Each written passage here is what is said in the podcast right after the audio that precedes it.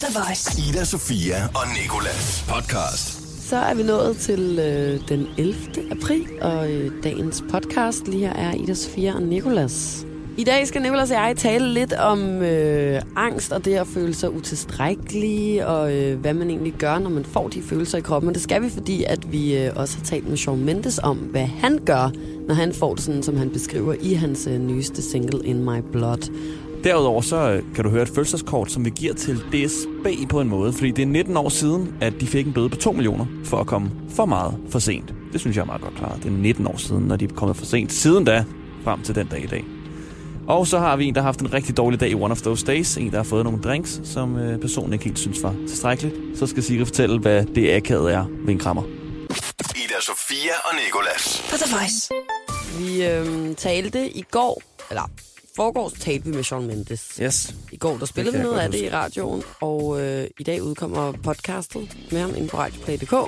Og øh, i det her podcast, der spørger vi ham blandt andet om, hvad han gør, hvis han øh, bliver ramt af nogle af de følelser, som han selv synger om i hans single Bad, Bad Blood, som jo er en Taylor Swift og Kendrick Lamar-sang. Den her, den hedder In My Blood. Og øhm, det er nogle følelser, som for eksempel, at man sådan kan føle sig utilstrækkelig, håbløs, mm. angst og noget den dur, ikke? Hele pakken. Hele ja. pakken. Hele pakken med følelser, som de fleste unge mennesker faktisk øh, føler. Så har du det også nogle gange sådan, så er du altså ikke alene, vil jeg gerne lige sige. Ikke dig, Nicolas, Nå, men... jeg synes at sige, jeg har det sådan med. godt ramt. Ja. Men øh, jeg kunne godt tænke mig at høre, hvad du egentlig gør selv, når du får det sådan der. Altså, jeg får det egentlig ret, ret øh, ofte. Jeg ved ikke, om det har været på grund af vejret. Lidt en blanding af, at vi står vildt tidligt op. Og mangel på søvn, det kan hurtigt skabe de følelser. Mm. Øh, og så får jeg egentlig bare oftere, fordi jeg er blevet ældre. Og så tror jeg bare, at jeg følger med alderen. Og øh, jeg tager det ikke så tungt længere, når det endelig kommer, fordi jeg har fundet en taktik, der er, at jeg egentlig bare lader det være, og næsten tager dykkerbrillerne på og hopper endnu længere ned i angstpølen. Ja. Fordi så til sidst, så orker jeg simpelthen ikke tænke på det længere. Og så er jeg bare sådan, så kan det hele bare være ligegyldigt. Nå, det Så er var en sjov lidt- taktik. Ja, jeg bliver sådan lidt, bare lidt ligeglad med det hele, og så tænker jeg, ved du hvad, hvis det skal være sådan her, så, øh, så lad det bare gå sådan. Jeg forstår ikke, hvad, hvis du får sådan der, hvis du en dag har det rigtig, rigtig dårligt, og så hopper du bare længere ned i pølen, føler du? Så jeg prøver i hvert fald ikke rigtig sådan at gøre noget. Jeg tror bare, jeg venter til det er overstået. Ja. Og så tænker jeg altså, hvis det går helt galt, så kan jeg altså bare ende med at bare flytte lidt ud i skoven eller noget. Det tænker jeg faktisk rigtig tit på, det der med ens forfædre har, en, har, har, ikke helt levet i samme, i samme tidsalder, har ikke skulle deal med, åh oh, nej, ikke nok likes, ikke nok følgere. Nu skal jeg også bare arbejde i morgen, jeg skal tjene millionen og det hele. Det har de Ja. ikke rigtig dealet med. De har bare tænkt på, åh, oh, der er en stor hjort, den kunne jeg godt tænke mig at spise. og så tænker jeg også sådan, så flytter jeg til sidst derud, hvis det går allergalt. Aller galest, Allergalest, hvis det overhovedet er et ord. hvis det, går, hvis, hvis det hele krakelerer.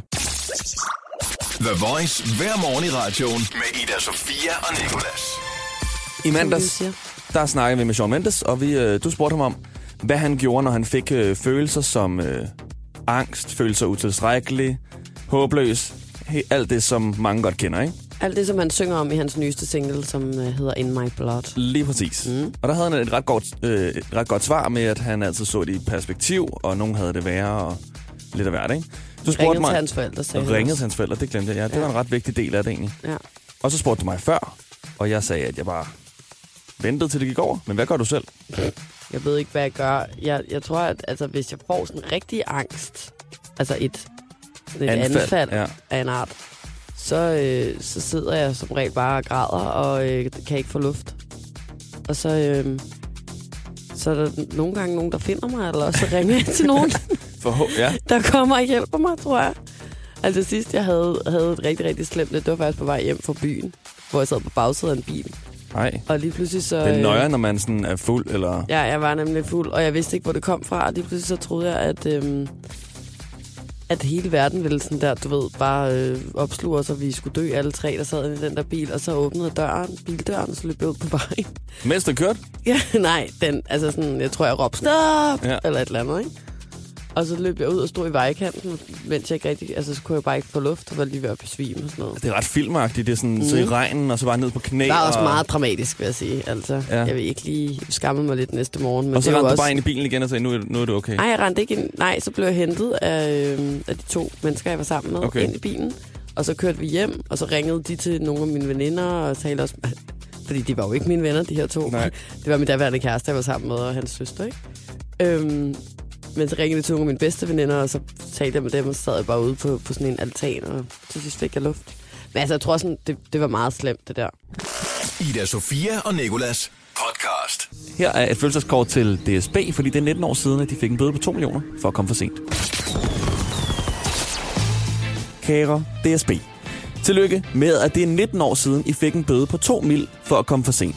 Vi håber, at I får en til tiden dag med en masse glade kunder, og at du selvfølgelig er omgivet af smil, som vi ved er sjældne at se hos DSB. Det er ærgerligt, at det er 19 år siden, I fik en bøde. Og der er også endnu mere, når mange synes, I fortjener flere bøder, fordi I stadig kommer for sent.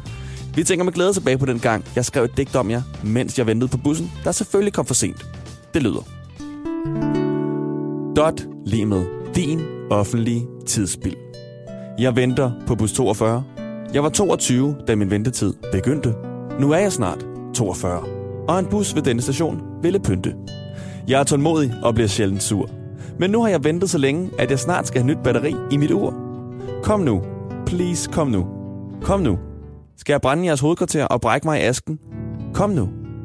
Bussen er nu kommet, og jeg tilgiver langsomt. Men i mit hjerte er min kærlighed til Dot blevet lidt mere tomt. Hold kæft, hvor var det bare sandt. Vi ved jo godt, at Der kører i øjeblikket ingen tog mellem Holmstrup og Odense. Men lad os nu bare sætte i øjnene.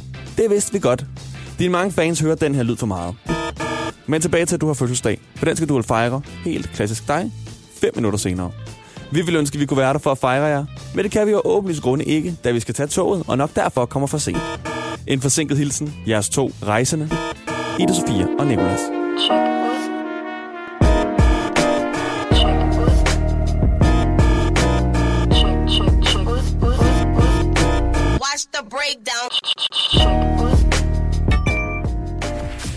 The Voice. One of those days. One of those days. Måske så har du mistet følgere på Instagram i stor stil, eller også så har du taget bare ankler i dag, fordi du troede, at foråret endelig var kommet. Men nu er det så helt røde og blå, fordi den sibiriske kulde er blevet en implementeret ting af det danske forårsvær. Måske så har du løbet af nattens mulm og mørke fået tre indvendige bumser lige midt i ansigtet, eller også så kunne du bare på ingen måde falde i søvn i nat og endte med at ligge og spille Angry Birds til klokken 2, og derfor nu virkelig træt, men til gengæld også virkelig langt i Angry Birds. Det kan være, at du har glemt din madpakke, dine nøgler, at lyne tivoli i dine bukser, dit dankort er væk, du har måske spildt en øh, stor kaffeplet på din hvide trøje, eller også har du stadigvæk fire IKEA-poser med vasketøj stående på tredje uge, som du simpelthen ikke orker at vaske ligesom mig.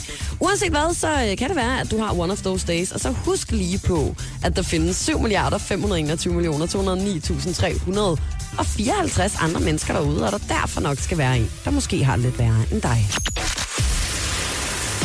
Og en af de mennesker har navnet Michelle, og hun har været på det Café Det Elektriske Hjørne, haft en dårlig dag, og det er fordi...